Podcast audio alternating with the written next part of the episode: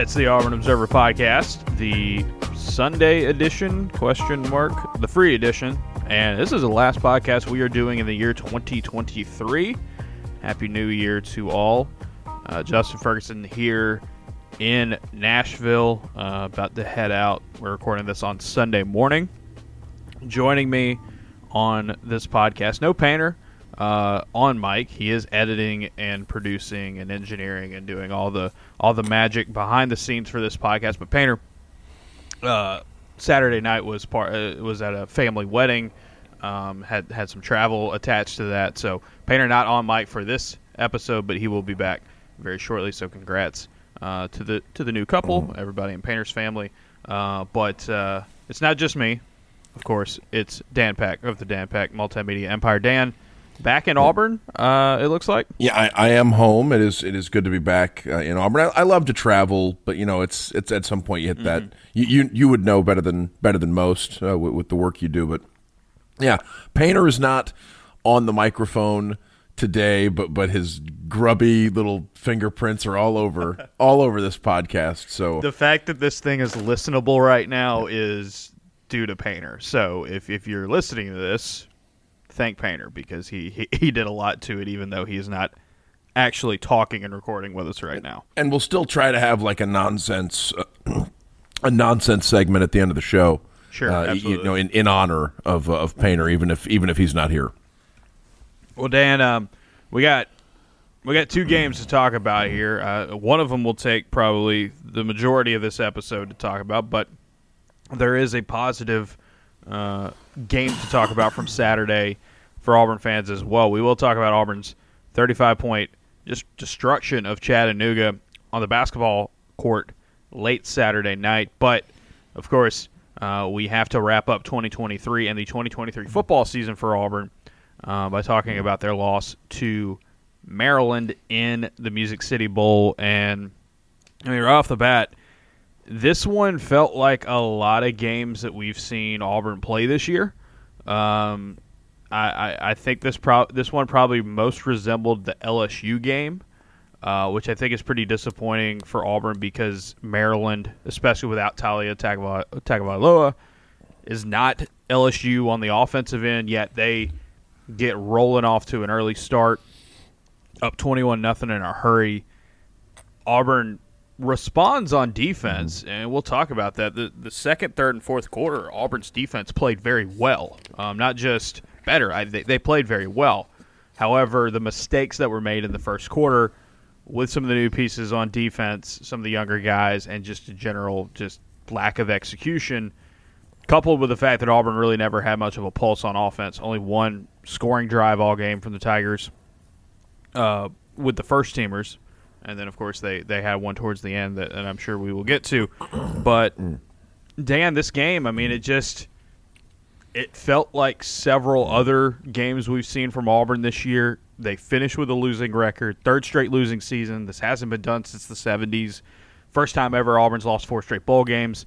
I mean, we are in for the modern era, or at least inside the last 50 years, we are in the worst stretch of Auburn football and this was just kind of further proof of it.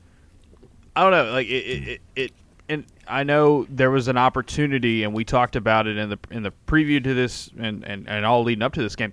Dan, we talked about like this was an opportunity to build some good momentum, good feelings, good vibes. In the grand scheme of things, the win or the loss wasn't going to matter a ton for the direction of the program, but it was an opportunity. Mm-hmm I do think, though, as I wrote in the observations, it was what I called a frustratingly fitting finale for Auburn fans because, you know, th- this one felt like several other games in the 2023 season. So I think it was more representative of what we saw as a season. We talk about bowl games being disconnected from the regular season. This one felt pretty connected to Auburn's regular season, and, and that's that's a bad thing uh, when you look at the scoreboard. Yeah, it's it's frustrating, and I think it's it's a deflating loss because you, it didn't look like, especially when you think that part of the argument for optimism is because Auburn brings back players at key mm-hmm. positions. Yeah. I think it's a deflating loss because it didn't look like even those players, you know, who figure to come back at key positions for Auburn, like it didn't look like it was an offense uh, on the verge of, of anything special, and it didn't look like a, a front seven that was necessarily ready for prime time in its in its current form and that's Yeah. you know that's uh, you don't want to overreact to a bowl loss because I think it's especially in this day and age it's it's relatively easy for a team to get flattened in a bowl game and turn around 10 months later and look like a top team in college football. Like I won't be surprised. I won't be surprised if Florida State is a top team in college football next year, and they just got beaten as badly as anybody has ever been beaten in a bowl yeah, game. that that was that was that was awful. That Right. was awful. And and I appreciate Kirby Smart going out there and saying how bad it was for college football. And I think college football does have a real problem with that, but that's another discussion for another day. Right, but but in the case of Auburn, uh, no, I I think that it's it's tough to find positives from that performance, especially among the guys that you looked at going into the game and said, well, Right. of of the players, you know, understanding the you know with the caveat that this roster could look very different in some spots next mm-hmm. year th- th- than it did in the bowl game. The spots where you thought, okay, Auburn is probably going to run it back with a lot of playing time for these guys. Like e- even those guys weren't Yeah. wer- weren't all that impressive against uh, against Maryland. It's it's just it was like it was it's a mixture of LSU and New Mexico State, right? Yeah. because yeah. because New Mexico point. New because- Mexico State. Yep. because New Mexico State was sort of a similar feeling of, you know, e- even with everything Auburn's been through the last couple of seasons, aren't they supposed to be better than these guys? Like there's Yeah, yeah, and that's the thing. Maryland, we talked about it. Maryland had more opt out, I think, absences or at least bigger opt out absences than Auburn, and it really didn't matter. Like they they look like a team that was that was fine to, at handling that. Um, and like look like again, we'll talk about it. The defense. The second, third, and fourth quarters were good, and I thought you saw some positives from guys who are going to be back next year, guys who were going to be, you know, stepping up. But yeah, it, on the offense, very little to, to go off of that you that you say that um, you can like look at as bright spots. I mean, maybe maybe like the fact that you got some some production out of Rivaldo Fairweather and Caleb Burton, which you think are going to be two of your your top returning guys next season. That's about it. Auburn couldn't run the ball in this game. Um, was not a good day for the offensive line. It had been an up and down season for that group. They did not play well up front. Um, the protection, you know, and it, it- this all isn't on the offensive line, but the protections, the protection wasn't great. Auburn had like really no interior running game. They never got Jarquez Hunter going, never got any of the other running backs going. Like Peyton Thorne was not a factor at all in the running game. That was pretty big. But I mean, Dan, it just ultimately goes back to what we have said and, and what I wrote about last week. Like in the games where Auburn threw the ball better than their opponent, they won, and in the games where Auburn threw the ball worse than their opponent, they lost. And that held up in this game because once again, we are talking about an Auburn football game in 2023 where they play a team against uh, play against a team that finished the regular season with a winning record. They're 0 7 in those games, and in those games, hardly any passing uh, to to go off of in that one, uh, especially when you look at Peyton Thorne. And that's the thing is just you know you don't want to like I hesitate, and I think some people are are, are gonna you know say this to me like not wanting to criticize Peyton Thorne. I criticize uh, you know I, I hesitate to go all in on it because there are a lot of pieces to the passing game that are not just the quarterback, but the quarterback is a monster part of it. It is a huge central detail. And the fact of the matter is, is that this season, when Auburn played teams that were quality opponents um, on paper, they didn't get much of anything at all through the air with Peyton Thorne quarterbacking them, uh, and that's I mean that's really a tough sign because you you start wondering what I mean what could they end up doing next year with that. He's gonna he finishes the year outside of the top 100 nationally among qualified quarterbacks in yards per attempt against teams with a winning record. That's dead last in the SEC among uh, qualified quarterbacks as well. I mean, this is towards the bottom, and, and Auburn had one of the worst passing games in the country this season, especially against quality opponents, and that has to change. And Hugh Freeze goes up to the podium after the game and says and, and, and admits that hey, what he had said about being all in on this quarterback room and, and, and Peyton and, and he's like, we it's wide open. We may have to reevaluate this, and that's very telling uh, because I mean I think it's this was an opportunity for Auburn to come out and play a better football game through the air, and it really did not happen until the fourth quarter with the third string guy, the guy who's fourth string for most of the year. And I wondered. I mean, we we talked about not having VAR and and half the receiver room that that had that had opted out of of this game.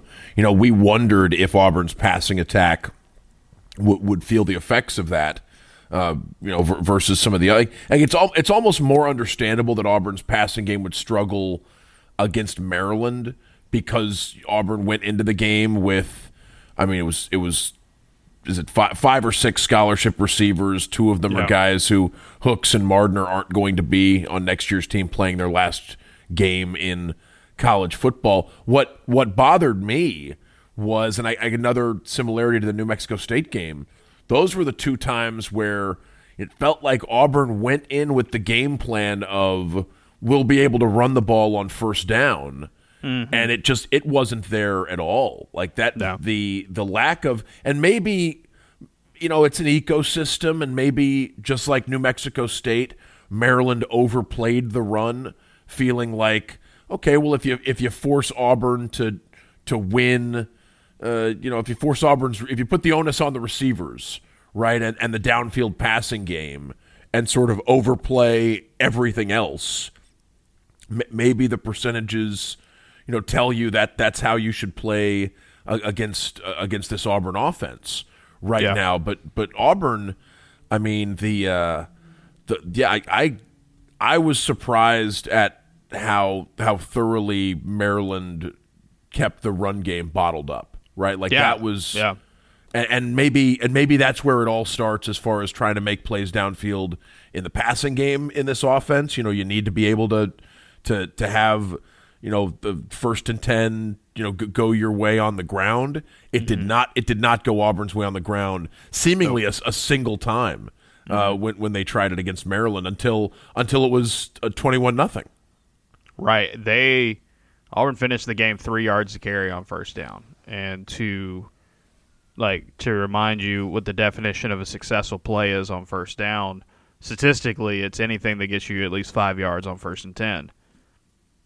And when you're averaging three, I mean these those are just unsuccessful plays over and over and over again. Auburn could not. I mean there was there was no push, there was no juice. Maryland was overplaying Auburn's running game because they didn't feel like they had to respect the passing game but we've seen at times this season Auburn be able to run the ball, even run the ball against some really good teams without, you know, having to have a, the the strong threat of a downfield pass. And in this game, I mean, just got just got whooped up front. I mean, Maryland was the more physical, more ready to play team, especially in the trenches, and it showed uh, in this one. So I think it's a combination of execution and a combination. It's a combination of execution and strategy because it was just they did not have an answer at all uh, to try to get anything going on the offensive end. You talked about Hugh Freeze seeing the quarterback situation as more wide open. I wonder if every possible cure for what you saw against Maryland is on the table. We know it's, Auburn it's is gotta be. It's we, gotta be. We know Auburn is trying to inject more talent into the wide receiver room uh, with the high school players they've signed. I, I, don't think we've talked about Sam Jackson on on the sh- on the show. Maybe no, maybe you talked about him with with, with uh, Clemente. I, I, forgot, but it was no. I mean, uh, that happened after that happened after that. Yeah, that's right. I think that happened. I think that happened after we recorded the other night. So, so Auburn, you know, bringing in. Uh, you know that they've you know bring bringing in a couple of veteran wide receivers on top of the the freshmen that are coming in. Yeah, and Jackson being an interesting case as a guy who played quarterback in college, but was Peyton Thorne's like go to guy in high school uh, at wide receiver. Right, and, and I also wonder if I mean you talked about you know maybe they're maybe they're reevaluating whether or not a quarterback needs to join the uh, the, the fray. You know, someone who's not on the team right now. On top of maybe taking a second look at Holden or Hank Brown, uh, I yeah. would wonder um, are they reevaluating whether or not they feel like they've got all the starters they need on the offensive line yeah. going into next I year, mean, or, they, if, they, or if this they, performance makes you think, okay, yeah. maybe a veteran or two uh, you know, at, somewhere on the offensive line needs to come in to uh, to, To- try to uh, help out. to your point, Dan, they have gone after guys on the offensive line in the transfer portal that would be starter quality right off the bat. They haven't been able to land any of them, uh, but they have gone after those dudes. So I think that is a sign that even before this game, they were thinking about going in that direction. Um, and like, here's the thing, also with the passing game. I hesitate to put it all on Thorne, and, and I'm never going to because I think it's everybody involved with the offense, everybody involved with the passing game for the coaches, and it starts with the coaches uh, on down to the players uh, across the board. You did get the feeling, though, whenever they drop back to pass in this game, nobody was getting open. And your wide receiver talent should be better next year. Cam Coleman, Perry Thompson, Bryce Cain, Malcolm Simmons. You bring in Robert Lewis. You know, what do you have in, in Sam Jackson? Um, you know, Caleb Burton coming back for another year. You still have Rivaldo Fairweather. Like you've got you've got pieces and you can see how this could get better. But we had talked about this not too long ago. I, I think it's naive at best to think that everything in the passing game gets fixed by just adding freshman wide receivers to into the fold. Do I think the freshman receiver? Do I think these these guys that Auburn has brought in are very talented? Absolutely. Would I be stunned if Auburn looks a lot better on offense next season through the air with those guys out there and not like say they bring Thorne back, say they don't change a ton outside of uh, outside of adding those receivers? Would I be completely shocked if they were better with that?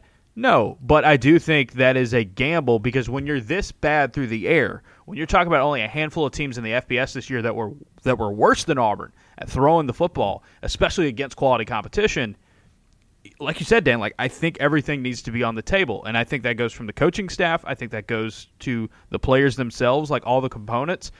Everything's up for grabs, and the thing for Freeze, I was surprised during this month of December that Hugh Freeze was so forthcoming and transparent and honest about like, hey, this is what we're gonna do. You know, cards on the table. And he did that with the quarterback position. He did that with saying like, hey, we're gonna have to run the ball in this game, and Maryland shut him down with that. And now you have to you come in after the game and, and say hey it's wide open. We've got to evaluate everything. Because even if you can look at all the positives on paper of bringing a guy back like Peyton Thorne hey transfers in the second in their second year pretty valuable this year in college football. Hey he's got a ton of experience. Hey we know he's a good quarterback when things start uh, when things are clicking for him x y and z you can write all those things down and, and look at them, and point and say it's good but when the product on the field through the air was as rough as it was for Auburn, you've got you've got to consider everything, whether that is a new quarterback, eh, anything, anything at this point. And I don't think it's just necessarily a case of hey, just get them you know better freshman receivers, as good as these dudes are, and, and say that's that's going to be the fix. That's going to be where everything is. And I think Freeze realizes that and knew that, and that's why he said what he did after the game to the question about hey, does does this game change your opinion of what you had said weeks ago about the quarterback battle? You've got to constantly do that. You got to constantly evaluate because Free said it the best after the game. This football team, this 2023 Auburn football team, with its flaws, with its deficiencies, with its recruiting problems and its development and retention and all that from the last couple of years, this team should have been better than six and seven. Everybody knows that. There are very notable examples of how they should have beaten beaten these teams, but this team should have been better with what they had. And like Free said after the game, that starts with him as a head coach. That's on him. Like you should have gotten more out of this roster. And so for 2024, you've got to you got to figure out those, those ways to do that because uh, the recruiting and the off-field wins are only going to take you so far. You've got to you've got to you got to put a proof of concept out out there on the field, and he knows that. And, I don't even think when you say this team could have been better than six and seven, like yes, you look back on the Iron Bowl and you say yeah, Auburn was a a play away. Auburn was a you know statistically a, a very favorable play away from winning that game. But I think it's more about well, you were a twenty point under, you know, twenty point favorite, uh, 20, 20 something points to to New Mexico State at home, and then this bowl You game. a, you had a chance to beat an Ole Miss team because Ole Miss, remember in the middle of that game, Ole Miss did not do anything on offense, and Auburn had time and time again had a chance to get back in that game and couldn't. That's a really good Ole Miss team. You you were in the game in the fourth quarter at home with Georgia.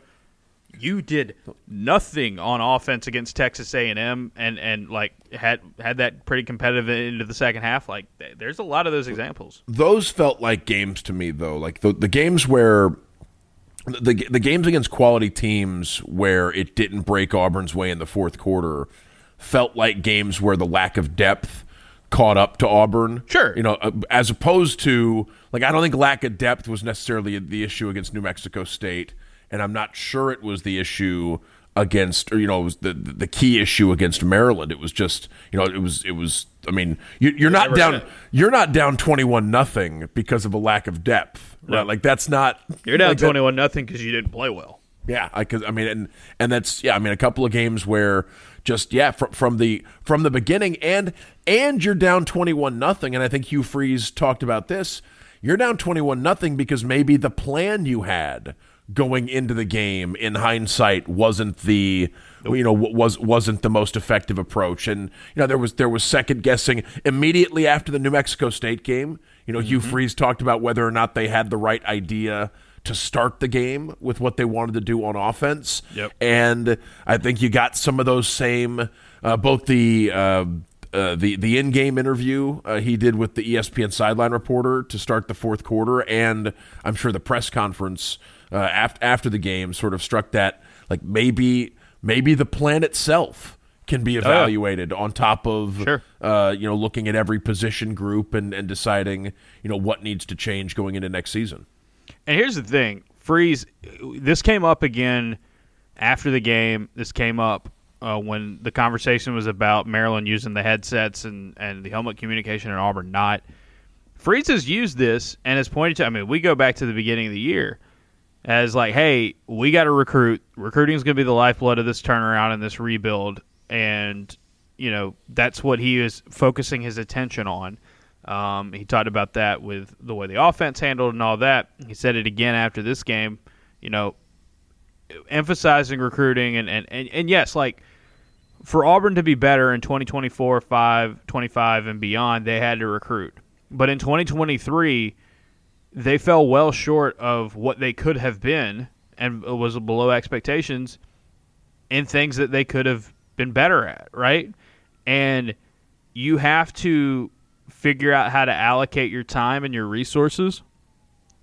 You know, but that's the other thing is that when Freeze comes into a game after the game and says, "Hey, I feel like I uh, didn't do a good job with this team," it's part of it, right? You know, yes, the recruiting is great. Having a number eight recruiting class is awesome, and and getting off to an awesome start in the 2025 recruiting class is exactly what Auburn needed, and that's why that's why the end of this season, this six and seven record in 2023 compared to the six and seven record in 2021, feels different because of because of the recruiting. You can see what okay, Auburn's getting talent in, and that and and that is usually, you know, a good sign. But I think Texas A&M shows with under Jimbo Fisher that you could have the best recruiting classes ever. Remember, A&M had one that was the best ever that's not guaranteeing. That's not guaranteeing you anything in the SEC. And you talk about coaching, and you talk about culture, and you talk about all the things that have to do other than just acquiring talent. Auburn has to get better at, and that starts with the head coach. And that's the big thing. Like this offseason is going to be pretty, pretty big for Auburn and figuring out what that has to be. Because recruiting is great, but you can't you can't just sell out all to recruiting and have other areas suffer because that we have literal proof in this conference how that does not work. You've got to you coaching, coaching and and culture go a very long way, and right now it doesn't. From the sounds of what happened in the post game, especially with a lot of people, a lot of players talking about accountability and culture and standards and stuff like that, Auburn's got a long way to go in both of those areas. Not saying it's impossible, but you got to you got to get the rest of the puzzle. It can't just all be talent acquisition, although it is a pretty big piece of that puzzle it feels like it's a mixed bag on defense too, because I know the the numbers at the end of the game, as you wrote, Justin. I mean, the the yardage and point totals, you know, for for, for four quarters look really good. I think it was sort of shocking to see how much the defense struggled early, especially considering the opt outs with Maryland. Missed tackles, right? miscommunications. Um, some of that you can say, hey, had some new pieces out there. Some of it was just just not good play. and that's the thing. Like, you know, you allocate those twenty one point, your twenty four points out across four quarters and those yards a little more evenly. You sit there and say that's a solid defensive performance. The fact that the defense was so bad so early it put Auburn in a hole that they couldn't get. They just didn't have the offense to get out. Of. And that's the thing about this team this year. When we've seen Auburn play well or have chances, it's been the defense carrying the offense. When the defense and the off, I mean, the offense didn't have a pulse in the first quarter either. When the defense, you know, is part of the reason, is a big part of the reason why you're in that hole. It is just, it's going to be impossible for you to come back. The missed tackling, the the miscommunications, uh, that's right. And they had their opportunities, man. Like 700 people tried to land on that fumble in the in the in the first quarter. Um, they nearly had a couple other turnovers uh, in this game. There were some missed calls where felt like guys were getting held on big plays or hands to the face ball, on a couple of them. Ball goes off of Colton Hood's hand, right, right to the dude. Great yeah. play by Colton Hood. Goes right to it. You know, Maryland ends up kicking a field goal out of that one. You had your opportunities there uh, for sure. So I, it, it wasn't all bad. The offense I mean, very little to talk about positively, and we'll, we'll get to obviously the, the the the the one everybody wants to talk about with Hank Brown, but uh, defensively, it's like I, I saw some of the young guys make some good plays. Bobby Jamison, Travis making making some plays up front. That defense showed an ability to adjust and be resilient. And Ron Roberts talked about this on Friday in a, in a press conference. He said we, there was going to have to be a feeling out process in the first early on with a new quarterback, and Billy Edwards played pretty well. Um, the problem was is that during that feeling out process, Auburn made their own mistakes, and those mistakes turned into points on the board. And they're gonna have to tighten up. They're gonna have they're going to have to, to, to get better in those areas. I don't think the defense though should get a ton of criticism from this game. It is a it is a it was a really really bad start for sure. I feel like though if you look at the in game totals and you feel like they're kind of a little bit more balanced out, you say, hey, a team with a competent offense should have made this a competitive game but they didn't. And and you got to also say like Auburn did hand Maryland a touchdown with, with that with that pick six from Peyton Thorne. Um, but uh, you saw some of the young guys play well. You saw, saw, some of the new guys play well. You've got several players on that back end, especially at linebacker and in, the, um, you know, you got Keionte Scott moving over to corner. That's going to be an adjustment process for him, I'm sure, um, moving back out there from from having to play nickel so much you've got some you've got you've got more things to build off of on defense than you do on offense. I think that's fair to say. Yeah, and if if you're looking for, I mean, you, you can you can maybe point to the secondary, right? As as some uh, you know where there were younger players who figure to be, uh, you know, part of part of the the picture next year, uh, who got either their, their first taste of a lot of playing time or they, you know, at least got some playing time. Zykeivous Walker gets a sack uh, late in the game, uh, which is, yeah, you know, this is, I regret that Painter isn't here because I feel like Painter would have gotten us to start overreacting about Hank Brown earlier in the, uh, in, in the episode. By the way, but by the way, I want to point something out. I didn't realize this until just now. Yeah, Billy Edwards, the Maryland quarterback, he threw incompletions on his final 10 attempts. Like Auburn's secondary did adjust and do what now.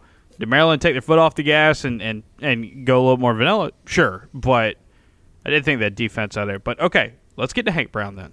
Let's get to Hank Brown because Auburn. So Thorne throws an interception that gets wiped out on a roughing the passer, and he was just getting he was getting lit up. There were some hits he took in this game, even trying to run run the ball where he was getting he was getting popped pretty hard. Auburn goes with Holden Geriner. Geriner makes a good throw to Micah Riley uh, to move the chains. The rest were incompletions. And then fourth quarter, Auburn gets on the field. Hey, it's Hank Brown. Hank Brown, a kid that, you know, three star signee uh, uh, in the 2023 class for Auburn. Nashville kid, getting to play in his hometown. This game's over. Roll him out there for his college debut in front of uh, you know in front of in front of his family and and let him rock.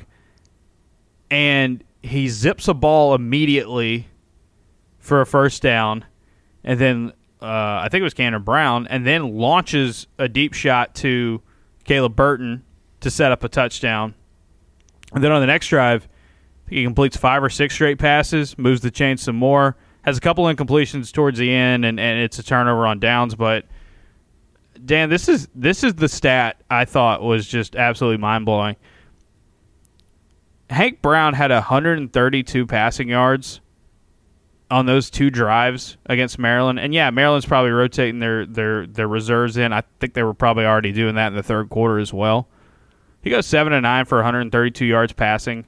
Um, you know, in, in this matchup, Auburn's Auburn's best before before this game. Auburn's best performance through the air in a game in a game where they played a team that had a winning record this season, an FBS team with a winning record, was 154 yards in four quarters. So you're talking about Hank Brown coming in and like almost matching Auburn's best performance through the air against a, quality opponent in two drives, in just two drives. The sample size, I, I'm not going to sit here and act like I know who all was on the field for Maryland and like what their quality was and, and all that. I do know that Hank Brown was completing passes to dudes that didn't get like were not factors at all until that those last couple of drives. Guys making some catches. He looked good. He was very the ball jumped out of his hands. You could see the arm talent and I think the big thing here, Dan, with Hank Brown is he just spent this entire year on scout team. This is something Freeze talked about after the game. He spent his entire entire year on scout team, like having to play under crazy pressure with zero protection in practices, and so he gets out there and he's under fire and he's he's zipping the ball around because he's just used to that, and that's some pretty good poise for a true freshman. Again, you don't want to go overboard with it because the situation is a situation. It is garbage time at that point, but Two of Auburn's three best drives of the entire game came with Hank Brown cold for the first time in his career, just just zipping the thing around, and it's just something to think about at least. Yeah, and, and I think I mean earlier in the season, we. Uh, uh, you know, we, we, had we had forgotten. Like there, I think there was a time we were talking about the quarterback. Room, I literally, right? I literally for I had literally forgotten to mention him in a rundown. I felt really bad about it. Yeah, and, and so I think it's really cool to see a guy not just get to play in his hometown, but but make a couple of plays. D- does it mean that he is a short term or long term threat to play at quarterback? Like I don't know, um, but but in this game, it, it, Auburn. I don't know if Auburn had 65 yards of passing offense in the first three quarters, and Hank Brown comes in and does it in two plays right with the with, with, his with his first two passes. So I think it's yeah, uh, it's it was uh, a at the very least it's Thorne a cool, finished Thorne finished with eighty four. So that's yeah, and yeah. At, at the very least, it's a cool Rudy esque story. Uh, you know that that guy gets to tell for the rest of his life, and maybe it's more than that. Like may, maybe he's got a we'll, real shot to be more than that. I think um, he looked good. He, he looked really good. And again, you don't want to go overboard with it because the context is the context. Um, but he did look good, and you know, when Freeze said the quarterback position was wide open, that was in reference to a question about like, hey, does what Hank Brown did out there make you reevaluate things? Yeah, I mean it's it's part of it. I think Holden Geriner is as well. Um, you know, Holden has not had the he has not had a performance like that off the bench that Brown did, but um, I mean, I, I, guess that's the that's the million dollar question here, like literally for Auburn. Um, you look at you look at the situation at the uh, quarterback in 2024 for Auburn, and Dan, I think we're both in agreement that one of the things that I think hurt Auburn this season. This is not the biggest excuse, and, and and don't read it like an excuse, but I think one of the biggest problems Auburn had this year with the passing game is that Payton Thorne was a late arrival, and so I think the best case scenario for Auburn is you want the guy who's going to be your starting quarterback in 2024 to be there during spring ball, right? If that is going to be someone who is currently not on the roster, you have to make that move here pretty quickly. Um, there are some still some good transfer quarterbacks left on the table right now in college football. I again, I'm going to say this dude's name, and everybody's going to think I'm linking him to Auburn. I'm not, but I'm just I have no idea what's what Cam Ward's doing. Like everybody and their brother's been connected to him, and, and he hasn't he hasn't made a decision yet. Um, that's neither here nor there. Like, but like there is some talent still out there. As I guess that's what I'm saying. If Auburn wants to go that direction, if that is like the open reevaluation, or is it somebody already on the roster? Because when Hugh Freeze talked about, you know, being all in with his guys, his quarterback position, his quarterback room, a lot of it was about Payton Thorne, but he had also mentioned Holden Geriner, Hank Brown, Walker White, true freshman. You got to keep in mind he'll be he'll be around here in, in spring ball as well. So I think for Auburn is you absolutely have to like if Auburn's quarterback room stays pat, they don't go get another transfer. They don't get a transfer quarterback, mm. uh, and they stay in with the guys that they have. You do have to go into spring ball l- with open eyes and saying, "Hey, you got to have best man best man win." Um, Thorne has the experience factor here, but we have seen what a year looks like with that. Oh, you know, with that, not all of those super talented wide receivers that Auburn bringing in, not all of them are going to be there for spring ball. So like that's got to be something you got to keep in mind as well um, when you're evaluating the the quarterback room and the position moving forward. But like Hank Brown, uh, Hank Brown should at least give you pause to think like, hey, consider consider all the options, even the ones you know that aren't necessarily you know transfers. And then of course you're like I said, you're bringing in Walker White. You still have Holden Geriner as well. And, and, I guess the bad news would would be that Auburn could still lose players who participated in the bowl game to the NFL draft or the transfer portal, uh, which, which, is still open, right? So you think about, uh, I mean, I guess players with eligibility remaining who played in the bowl game who may not be back. I mean, I guess there's the Justin Rogers question, right? Sure. Because he's accepted the invitation. I, I, I would I would guess that the bowl game was the last time you'll see Justin Rogers uh, in in college football. Would be my would be my guess. Uh, I guess we're, we're waiting to see what Dylan Wade uh, decides to do. We're waiting to see what Jarquez Hunter uh, decides to do. Although, like again, these are guys who th- did not have the most compelling bowl game for you know for springboarding uh, to the NFL. But you know, options are available to every college football player, and, and I still think as much focus as the lack of uh, explosive passing uh, against Maryland uh, gets, mm-hmm. and, and and that should be an important thing. You know, Hugh Freeze. It's Hugh the thing that seemed, it's the thing that's held Auburn back for years now. That's that's that separates the contenders from the pretenders in college football more often than not. Sure, and and Hugh Freeze seemed stunned that Auburn wasn't able to run the ball better, though, right? Like that's something, yeah. and, and I, you wonder if you wonder too. if that's a yeah, you wonder if that's a personnel thing, uh, or, or how much of that was was. I mean, they ran the ball super well against Georgia. They ran the ball super well against some really good teams this year. It's not that they were incapable. It's they did not do what they needed to do in this game, and I think that's a again that's on the coaches and the players alike. I I'll, I'll say this also, Dan. A big theme after the game was Hugh Freeze. It started with Hugh Freeze, and it continued into several players talking about it. Some of them very pointed comments after the game. Um, I put these at the end of the observations on, on, on Saturday night, so you can go back and read read some of them. But I, I did want to mention one of them. Free said in his opening statement, here's the quote: "I think our staff and our young men, starting with our staff, starting with me, have to have got to create the standard of the way we consistently work, consistently compete, and figure out how to be a true team." There was a lot of culture talk after the game. One of the big comments was from Payton Thorne. And I'll read Thorne's quote here. He said, I completely agree with Coach. We did not have enough of that this year by any means, and it showed. It's going to be one of my main focuses when we get back is just getting guys together, the guys who need to be there, and just sitting down. If it takes five hours, it takes five hours, but we need to sit down and say, what do we need to be and what do we want our future to look like? You can start and then you can work your way back if you need to. But we have to decide what we want and when we want. And when we decide what we want, we're going to write it down and we're going to have a template to hold each other accountable to to say this is acceptable and this is not. That'll be something that ha- is happening soon. We're going to do that and it's going to help us a lot.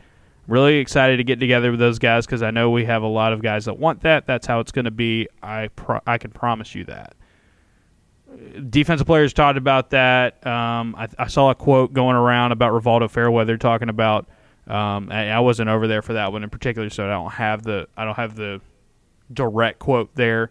Um, but they were talking about, you know, loose leashes and and you know teams that need to really lock in and culture and player player led culture. Freeze talked to that a ton. That's the thing too. Also, it's like I think when you have a season as disappointing as this was for Auburn, and when you underachieve like you you felt like you did, and again they still made a bowl game and they made progress off the field. You know, that's another thing that like it might not all just be what we see on the field on Saturdays that needs to get better and change and improve for Auburn. It, it might not just be that, um, and it's going to be a big offseason for for for those guys. And you know, when you go into a lot, when you go into a post game after you get beat so thoroughly on the field, and you talk about the stuff happening off the field and in the locker room and whatnot that have that that didn't work for you this year. I think that's pretty telling, and those are some those are going to be some tough conversations, and that's going to be part of some of the changes. One more thing before we move on to basketball.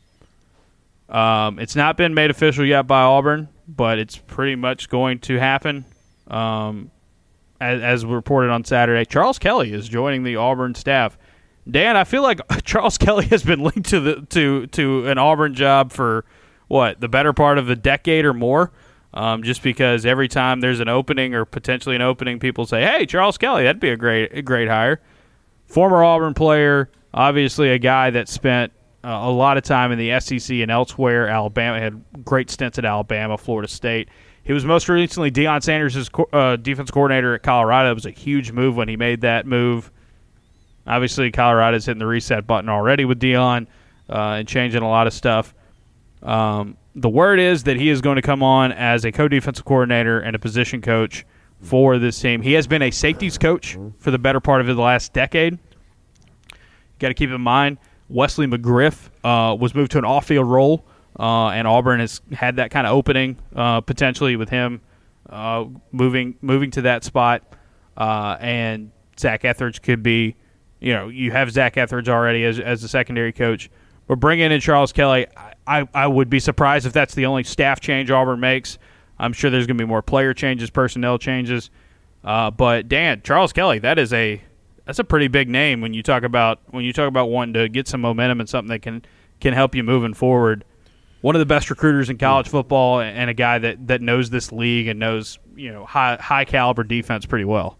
Yeah, I don't, I don't think people thought it would take 30 years for Charles Kelly to, to come back uh, to Auburn after his stint uh, in in the early 90s, but but here we are, and, and Charles Kelly uh, com- coming back as the yeah co-defensive coordinator. I I guess the other thing to wonder about would be Tanner Burns, and you know Tanner Burns got a, a, a temporary uh, elevation from sure. from from the I, I, was he was he an analyst or was he a he, he was, was, an the, analyst that was basically their special teams coordinator. Right. So so I and, and that's and Charles Kelly has been a special teams coach before as well. I don't know if that's the job that he's he's coming to to Auburn uh, to you know I don't know if that's going to be part of his role yeah. uh, with with with his new title at all but I mean this is someone with a you know with a proven track record uh, of of recruiting uh, big time players in the southeast, and he did it at Florida State. He did it at Tennessee. Did it at Alabama, and Auburn's hoping he can do it here.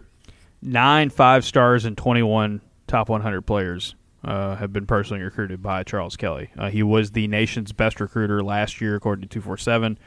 Um, if in the last few years, if there's been a big name dude that went to Alabama, Charles Ke- on defense, Charles Kelly was a part of it. Isaiah Bond, also a wide receiver that everybody will remember for the for the ending of the Iron Bowl, was also recruited by Kelly. This dude knows it to bring in talent. He knows Auburn. Um, he's going to be a guy that I think is is a big shot in the arm for this coaching staff. And Free said on Friday, it was very interesting to hear him say this when they were talking about staff continuity, and he was like, "Hey, look, you know, not all coaching like I'm sure the coaching carousel is going to start spinning again here pretty soon. Like I said, I'll be surprised if this is the only move Auburn makes. If there's the only changes, I think I think there could be some coming and going. I think that could still continue with the with the roster as well. Auburn's got to have some change, and and and you know I don't I, I think Freeze I think Freeze trust his plan and trust his process for sure, but he was he was very transparent in the last couple days about just saying like, hey, you never get it all right at the very beginning, and you got to reevaluate and constantly look at what needs to get better and what needs to change. And again, when you go six and seven and you could have been a lot better, I mean, I think that's part of it. And Dan, I think the final final word here on, on football before we move on to basketball is this: like, yes, recruiting is awesome. It is great to to recruit at a high level, and you need that to survive in college football. And yes, Auburn's the Hugh Freeze era was not going to be defined on what they did in the win loss column in 2023. However, Auburn underachieved and they could have been a lot better. And it can't all just be, well, we were recruiting and, and, and focus it all in on that. There's got to be proof of concept. There's got to be some on field wins to go along with what you're doing well off the field. And things got to change. And this offseason is going to be a long one and a tough one for Auburn, I think, because they're going to have to sit there and think about what they could have done better. And it's got to be used as fuel and motivation for 2024. If it stays the same, if things don't change, if they try to run it back, it's hard for me to see the, this team, this team, you know, really struggle. Uh, really, I say it's hard for me to see this team take the steps towards contending that they need to that they need to make, and that's that's the bottom line. There's got to be changes. Hugh Freeze was hired, I think, largely because of his reputation as a recruiter. Uh, but he Correct. also had, but he also had, uh, you know, some, some impressive you know the wins as a developer too, right? When you think about guys that he was able to either guys who weren't super highly recruited that Hugh Freeze saw something in uh, that he, that he brought in and got the best out of, or uh, you know guys that uh, yeah Hugh Freeze was was able to you know they they were able to improve beyond their projected ceiling uh, while playing for Hugh Freeze, and so yeah I think there's still the question of what can Hugh Freeze do with uh, the roster he inherited and a lot of the guys that he signed in his first year as Auburn's head coach. Yes, there's there's going to need to be you know there, there's going to be a constant focus on on bringing uh, the best players possible into the program, uh, but everyone is trying to do that, right? Mm-hmm. So it's it's also about it, it's also about you know get, getting the best out of the guys that you do sign, and so yeah, I think there's. Uh, I'm I'm interested in the storylines of of this offseason and you know who who who stays, who leaves, and uh, who sort of comes out of nowhere and makes a push uh, for playing time at, at, different spots on the field. Going to be fascinating to watch. It's going to be fascinating to watch because I think Auburn can go in a billion different directions, and uh, that could that could change a lot of how they look on the field in 2024. So we will be there every step of the way, though. So football season in the books. Uh, but obviously, the off season is just getting cranked up, and we will have plenty of coverage with the roster tracker, all the staff moves, all everything else as we get closer and closer to, um, you know, spring practices, winter workouts will, will start here coming up. Auburn's got a Auburn's got a lot of work to do, uh, but you knew that already. Good work, quality work in in on the recruiting trail. Now it's like can you do all that and everything else? Because it all can't just be on the recruiting and the off field wins. But you know, that's a big piece of the puzzle. Like we said, like I, I don't want to, I don't want to minimize the recruiting wins. Like that was that was a, a top priority. Um, but now it's like, can everything else kind of come into focus as well? All right, Dan, we'll talk some basketball here before we go. Before we do that, let's take care of some business. Hello, everyone.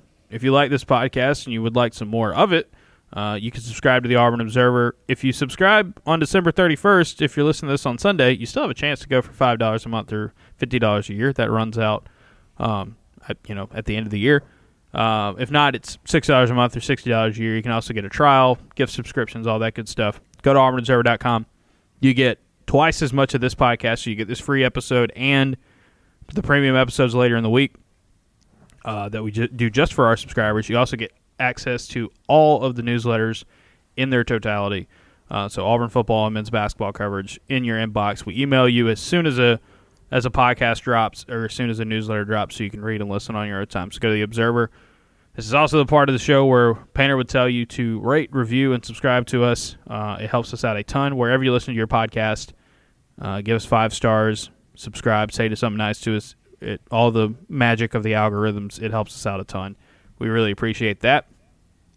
And It's also part of the program where we talk to you about home field apparel. Homefieldapparel.com, the number one place to buy t-shirts, hoodies, sweatshirts, um, quarter zips, joggers, hats, bomber jackets, everything uh, that you would want to clothe your body uh, with the very best vintage logos from your favorite college teams like Auburn and others. You can also get the official Auburn Observer t-shirt. I saw several Auburn Observer t-shirts in Nashville, which is really cool to see, especially when you're just walking by.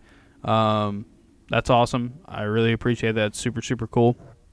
You can get 15% off your first order from home field if you use the promo code observer23 at checkout you got some money after the holidays you know you want to you want to take advantage of the fact that the, the, the shipping has started to, to calm down homefieldapparel.com check it out all right dan let's talk auburn basketball Can I can I say br- briefly on the home on the home field thing? I was Sure. in the uh, I was in the Phoenix airport and I saw someone wearing. I thought it was a home field shirt. It was not. Oh, no. Uh, but but there is there. Maybe, maybe we've talked about this before.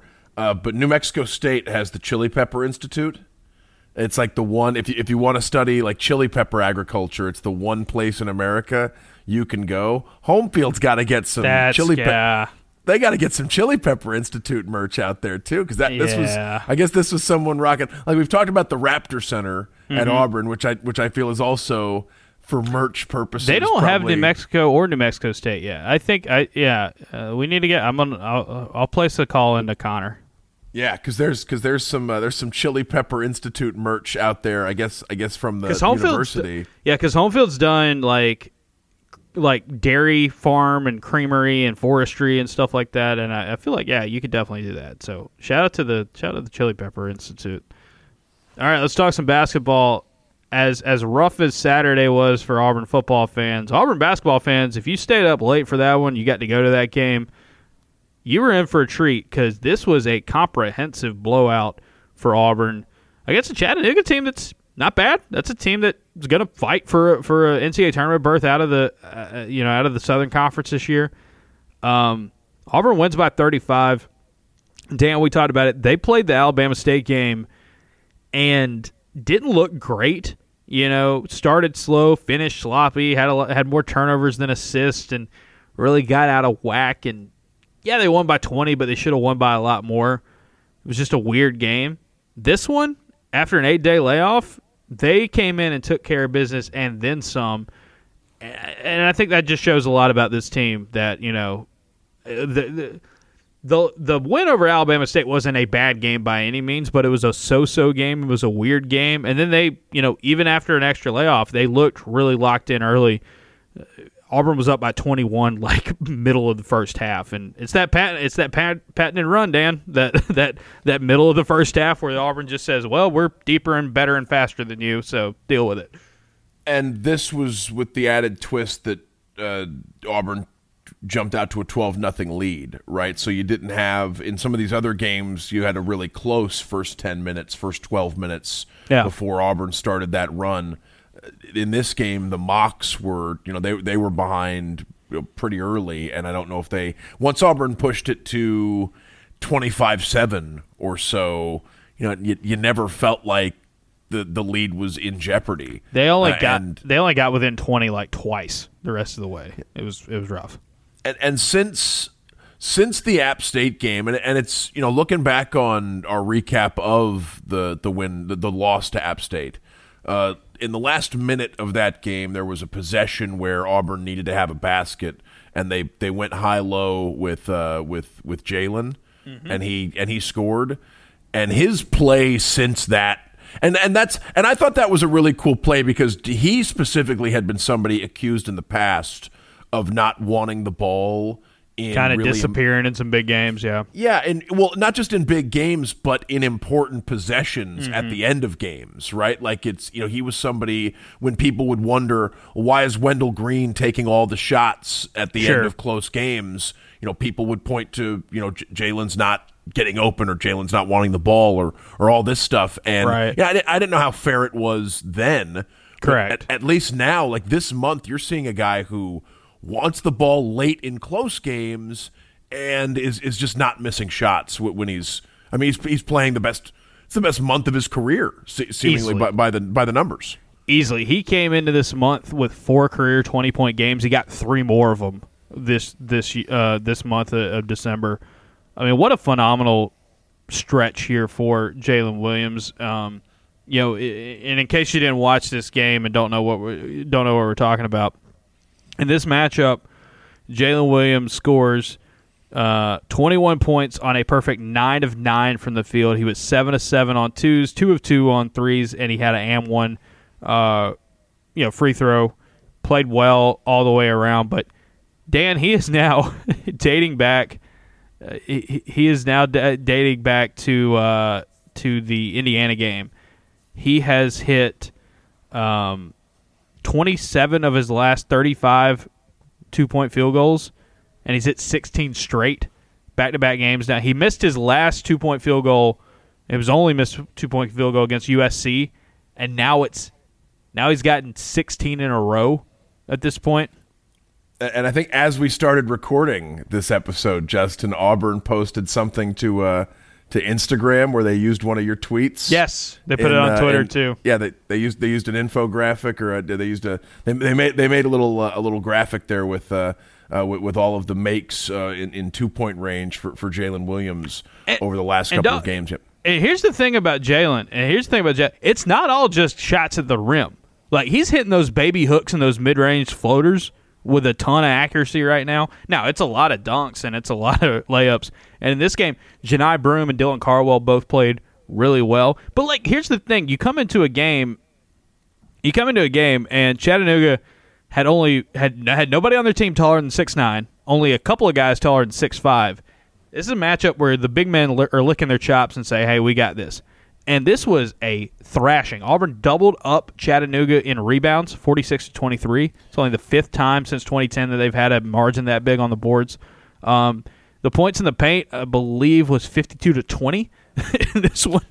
Chattanooga missed 40 shots and had seven offensive rebounds. Yeah. Like I mean I mean it was it was a I mean and that's and rebounding margin has not always been a, a stat where Bruce Pearl's even his best teams. Sure. Right? Like that that wasn't something where no. they where they were in control. This is um, a better but, rebounding team than they've had been the last couple years. For sure. Right. And that's and coupled with the way this team guards, especially like at their best, like when mm-hmm. they're when when you're struggling to shoot 35 37% and you've got you know a a you know you're struggling to to to grab offensive rebounds.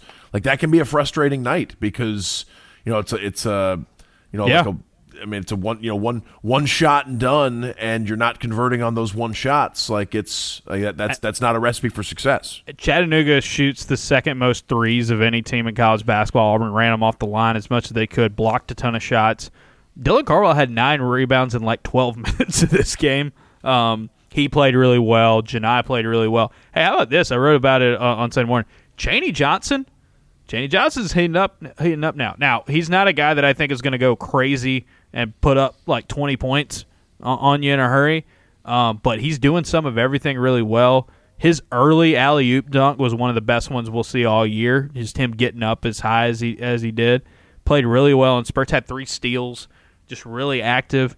That front court, like, look, yes, Chattanooga is was not built, literally not built to handle Auburn's front court. But in a game like this, when you have that advantage, you hammer that advantage, and Auburn has done that time and time again. You've seen Johni do that. You're seeing Dylan do that with more regularity. Obviously, Jaylin's playing out of his gourd right now. Chaney Johnson's playing super well in these in these stretches, and like when you have a matchup like this and you have an advantage, and you talk about improving your metrics improving things like KenPom, your net rating, your you know uh, T rank, all that all that fun stuff. When you want to improve your numbers and make the computers like you more, you look at that matchup and you say we're going to hammer it as mo- much as we can. Auburn scores 101 in this game. Their offensive rating was the fourth best since the start of the 98 season. That, that is called the KenPom era.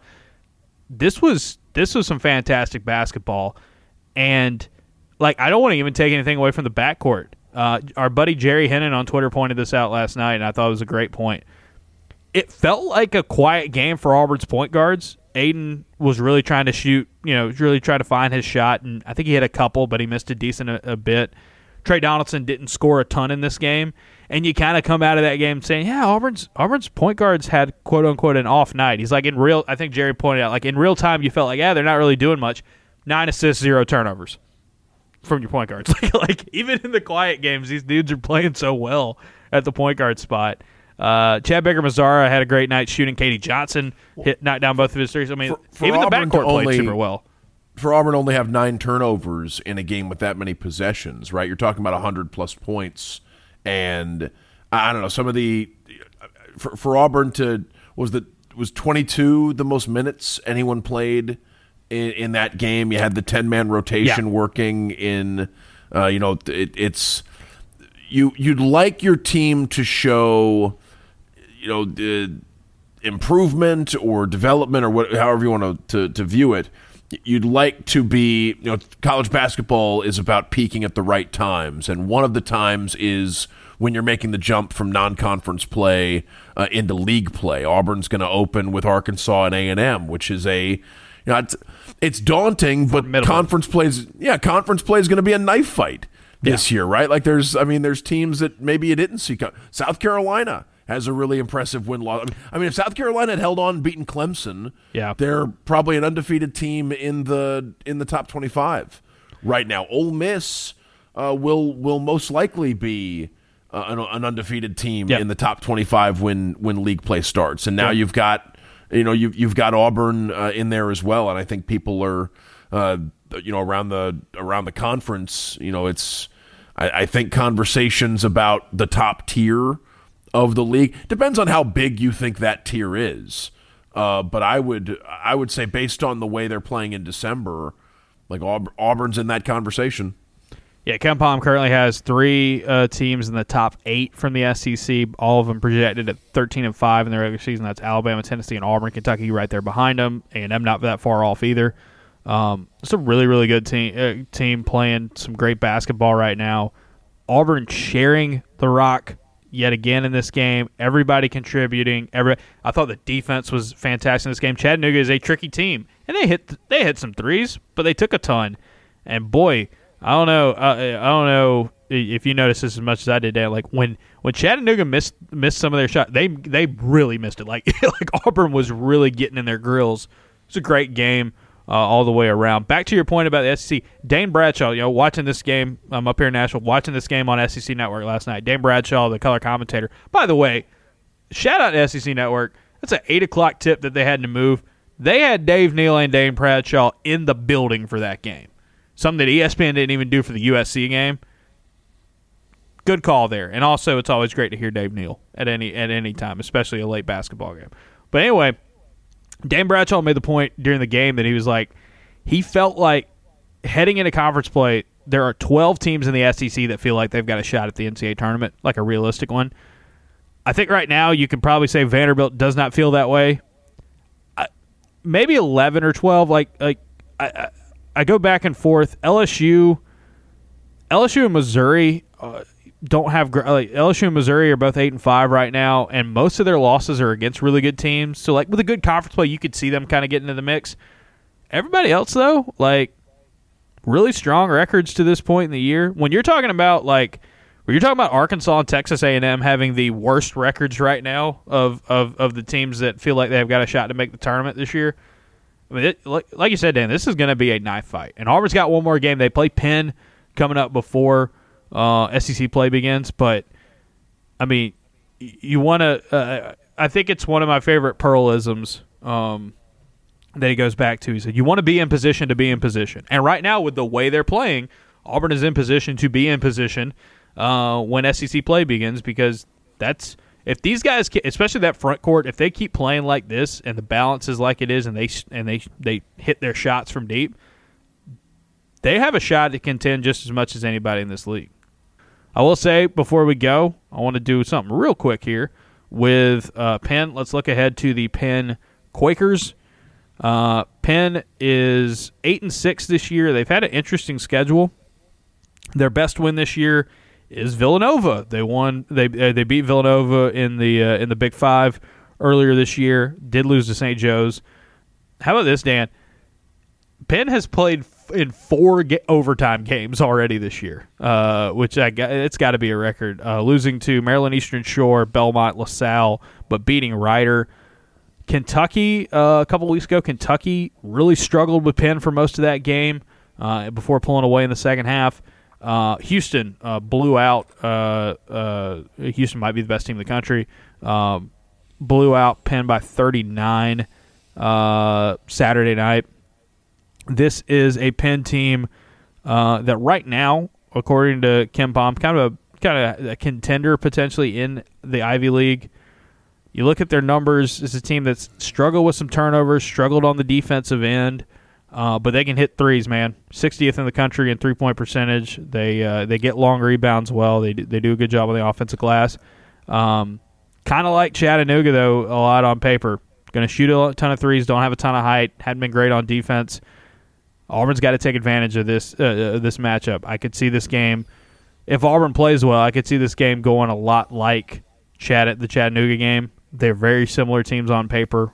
And for Auburn, you hope that these teams continue to play well, uh, that you beat and help out your net rankings. I'll tell you what helped. I don't know if you saw this, Dan. Did you happen to see what Notre Dame did on Saturday? What I I, uh, I did not see. I saw the Virginia Tech struggled, but what was the? Yeah, so Notre Dame, uh, who is not, you know, hadn't had a great start to the season at all, um, and and a very young team with some growing pains uh, that Auburn took care of in Brooklyn. They beat Virginia by 22 uh, on on Saturday. That really helped Auburn's uh, net numbers uh, a good bit as well. So, I mean, for Auburn, it's like some of these teams may not look impressive right now, but you got to take them in the scope of a full season. And some of these, like, you know, uh, maybe Alabama State, maybe Alabama A and M, maybe Southeastern Louisiana. Like a lot of these teams that they're playing in non-conference, even the paycheck games, are like teams that are going to have a shot to make the tournament, and that just helps your resume out a ton yeah. uh, if they can get in the mix. And shout out Notre Dame. I don't think Notre Dame's going to have a particularly good year this year, but I mean, if they show they are capable of beating Virginia by 22, they could make a little noise in the ACC this year. Curious to see what App looks like in uh, in conference play in the good, Sun Belt. That's a good They've, basketball team. App App's got uh, App comes to Troy uh, next weekend. Uh, they're playing at, at Trojan Arena, and I know they've got James Madison uh, in January as well. James Madison, one of uh, I think the undefeated teams are Madison, Houston, and and and uh, Ole Miss. I think mm-hmm. that's your. I think those are your yes, three those undefeated are the three teams undefeated teams left. And uh, and I do, you know, getting back to Auburn and uh, and and Penn, I, I do think that uh, the first 10 15 minutes of that Houston Penn game like Houston was just really able to overwhelm Penn defensively like Penn Penn did not have an easy shot in in, in the you know the the first several possessions of that basketball game. I don't think they shot uh, very well for for the for, for the game itself. So I think if Auburn guards like like they've been able to guard in the month of December, uh, it could be really tough for Penn uh, to to get any sort of uh, any sort of rhythm offensively, and that's you know it's just it's not a recipe for success at Neville Arena. So yeah, I think Auburn should be able to take care of business against Penn. It's just a matter of uh, can Auburn keep up the, uh, the, the intensity and and the effort defensively? Because when they do that and the live ball turnovers uh, start start happening, like it's just a uh, you know you can see you can see this kind of scoring runs that that, that put a, a, team in a, a tough spot. So yeah, I think Auburn's got a um, yeah I, I think Auburn's got a, a shot to to. I would think Auburn is going to be a double digit favorite against uh, against Penn. We'll see what the what the line actually looks like. Yeah, looking at it right now, it, it seems Auburn was a 21 point favorite over Chattanooga. It looks like KenPom has them as a 21 point favorite over Penn. I this these two games are super similar on paper. It is kind of crazy when you talk about teams that a team that you know wants to hit a lot of threes, really good at shooting threes, and not very tall on the front court. Very similar in a lot of metrics. I think if you're Auburn, just hope you hope that you can run it back again with a similar result and and have another very impressive win. Also, real quick, I mean, I don't know if we talked about this, yet, Dan. Uh, the AP poll doesn't matter a ton, and I say that as a guy who used to vote in the AP poll, so you know I can I can be a little bit hypocritical here. This Auburn team's got to get, get, ranked. I, I if pollsters are just ignoring Auburn's numbers and their metrics and not ranking them and just looking at win loss, uh, this this has got to be it, right? You got to be open to the new year with a with, with a spot in the top twenty five. I know it doesn't matter as much as net, and I know the AP poll is just something to put on TV and have the little number next to your name, but come on, like this enough's enough at some point. Uh, Creighton uh, lost this weekend. I could see Creighton falling out of the top 25. They'd already fallen out of the top 20. I would think that is the team most likely to fall out of the top 25, and Auburn was 26 in both polls uh, this past week. So, yeah, I'm thinking Auburn jumps into the top 25. Andy Burcham made a great point on the drive, which is that, you know, the only real reason this team isn't ranked in both polls is that they've got a loss to App State on their resume, which was a road game that very few major conference teams in college basketball are willing to play. They're not getting any credit for having played at App State uh, in, in the polls. You know, maybe at the end of the season in the computer rankings, they'll get credit for having played that game. Uh, but it's uh, it's something that has not been reflected in uh, in in the voting thus far, and that's unfortunate because you know, I thought it was a pretty cool thing for Auburn to go play a true road game against a Sun Belt team. I would hope more major conference teams are willing to schedule games like that in the future.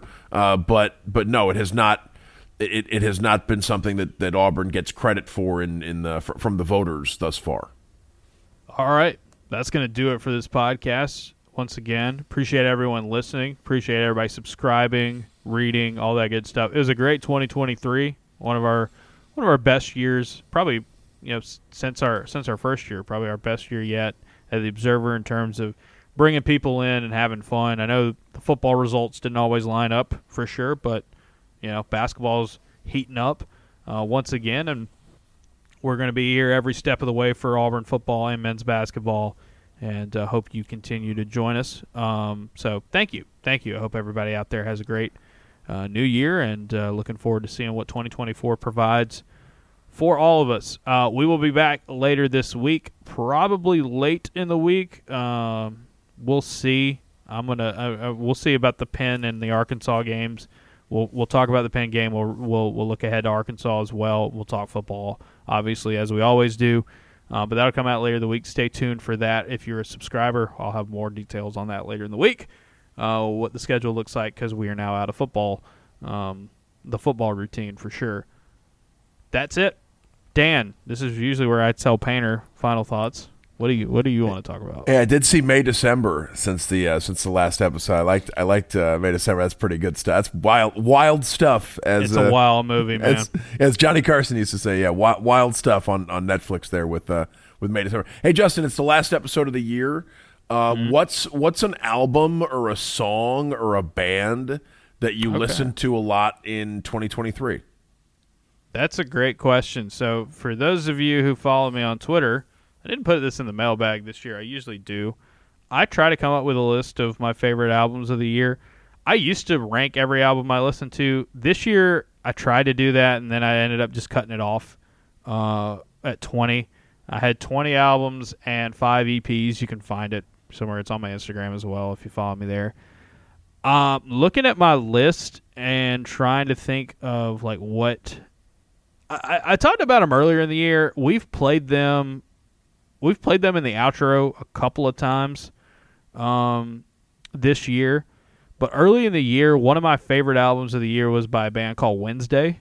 And if you've never heard Wednesday, it is a they're from Asheville, North Carolina. It's very it's indie, but it's got a real southern rock kind of twang to it. And Wednesday's that was uh, Wednesday's uh, album Rat Saw God was my number two album of the year. My number five album of the year was Wednesday's guitarist MJ Lenderman, who had a really good album a couple years ago uh, called Boat Songs that I really enjoyed. He had a um, a live album called uh, MJ Lenderman and the Wind. Uh, that was my number five album this year. Both of those are really good. Um, it is very much like an indie rock band if you kind of gave more of a southern feel, uh, which I particularly enjoy. So yeah, Wednesday, MJ Lenderman. If you haven't listened to any of them, uh, we've played them a little bit. We'll play a little bit of it right now here as we go. But um, they were pro- I, they were on my radar heading into 2023 a little bit.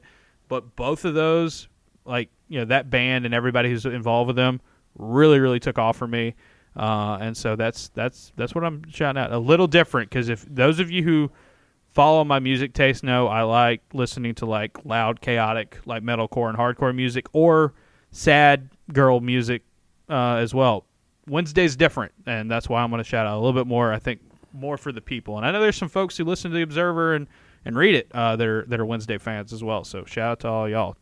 Dan, do you ha- do you have a pick? I am interested in your pick because you usually just listen to older music, like, and, and I'm not saying that as a as a as a slight on you by any means. I just know you you listen to a ton of like Talking Heads and stuff. I like don't. that. I do. Well, no. I I was in the top. Uh, I was in the top 0.1 percent of Talking Heads listeners on uh, YouTube Music uh, this year. My most my most listened to song on YouTube Music this year was "Call Me" by Blondie, and uh, and uh, my my most listened to artists were uh, were Talking Heads, Blondie. Daft Punk and Ace of Base, so it's a uh, yeah, it's a, it's an odd At least you had Daft Punk. Oh, I mean, hey, Daft Punk's not even together anymore. So it- It's not no, and and they were and they were robots all along. And any anyway, so it's uh, no, it's I, I I do. It was not a year where I listened to a lot of stuff that came out in 2023. Uh, Yeah. I I listened. And you know what? Another, another band. I think we've talked about this. You know, we we talked about REM as a band. I'm convinced if you were like. I think if you were if you were like 20 years older, I think you'd be obsessed. I think you would have been obsessed with REM. I did have a little REM kick this year uh, upon your recommendation and others, and I and I enjoyed it. It was it was it's good stuff. I I never had like a serious Radiohead phase, um, but but I I've listened to Kid A and OK Computer, and and you know those are great uh, Rainbows like those are great albums. Uh, Kid A is is br- that's a band that I feel like if you were like eight to ten years older, I, I think that Radiohead would be would be very seriously Probably, yeah. like up your alley. But that's a, that's an album. Kid A is an album I, I sort of rediscovered uh, lately, and uh, I swear everything's fine. Usually things aren't going well when you say you've been listening to a lot of uh, of Radiohead, but no, Kid A is. Uh, uh, Kid, yeah, Kid, Kid A is a, just a. It's still like it, it's a, a crazy achievement.